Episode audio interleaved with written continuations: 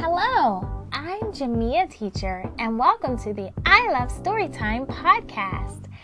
Today we are going to talk about the Magic Tree House Dinosaurs Before Dark. The author is, and remember, author means the person who wrote the story, Mary Pope Osborne. So we just finished reading all 10 chapters of the Magic Tree House Dinosaurs Before Dark. What did you think about that story? Did you enjoy that story? I really enjoyed that story. I thought that the story had lots of adventure and it was really exciting. In the story, Jack and his sister Annie found a tree house, and in that tree house there were lots of books. And they found that when Jack picked up a book and made a wish, he would go to the place where the story in the book happened. And in this case, they went to a time long ago when there were dinosaurs. So, do you remember in this story, there was a very, very nice type of dinosaur? That nice dinosaur was a pteranodon. Remember, the pteranodon helped save Jack from the Tyrannosaurus. But I want to tell you something about pteranodons. Pteranodons were real, but the pteranodon was not a dinosaur. It was actually a flying reptile that lived when dinosaurs lived. Snakes, lizards, alligators, crocodiles, and turtles are reptiles that live now.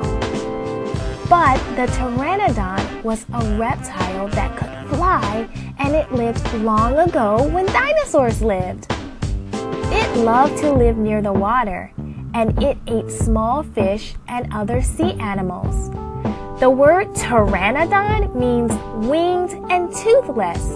That's right, it didn't have any teeth. Its wings were larger than any other bird's wings, even the eagle's.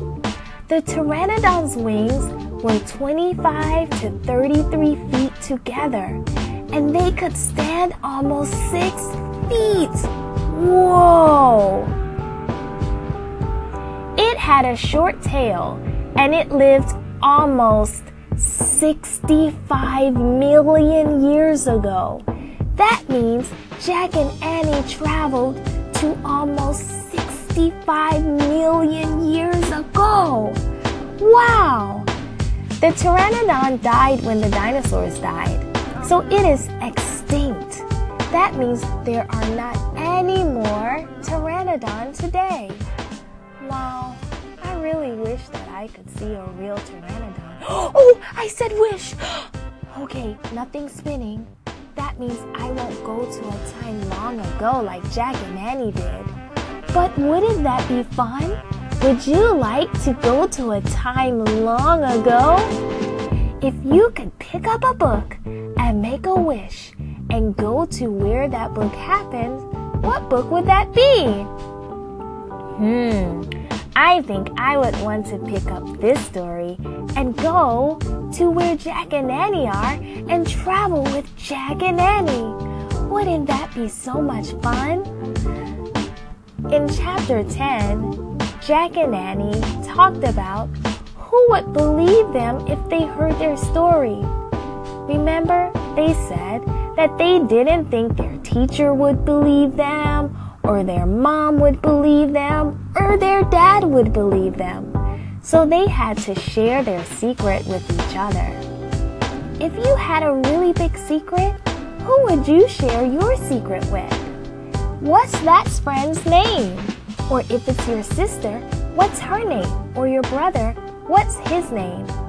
It's really special when we can share our secrets with someone. Hmm, I think whoever is your secret sharing person, you should write them a note that says thank you to let them know that they're special. Oh, I'm going to write my note now. Okay, see you next time. I love story time and I love you too. Bye bye.